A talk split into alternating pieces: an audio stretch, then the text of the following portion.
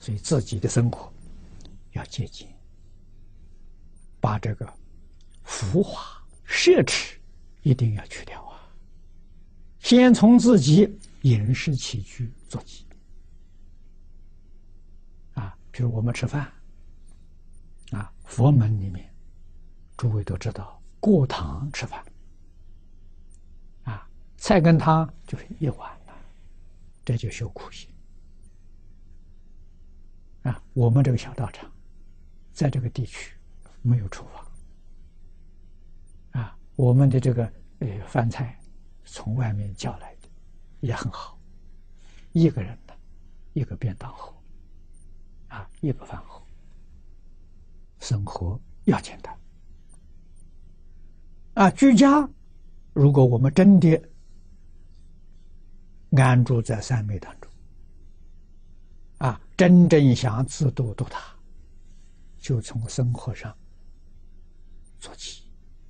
每天吃饭，我想三个菜一个汤够了，省事啊。那么中国人过去常讲了四菜一汤，很丰富了啊。超过这个，这就是奢侈的生活。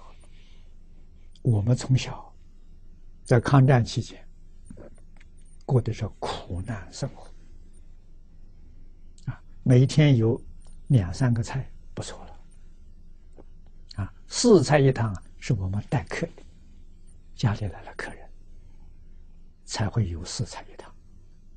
那么现在吃饭，普通的，啊，六七个菜是很普通的，十几个菜现在常见的，啊，十几个菜在过去只有过年才有。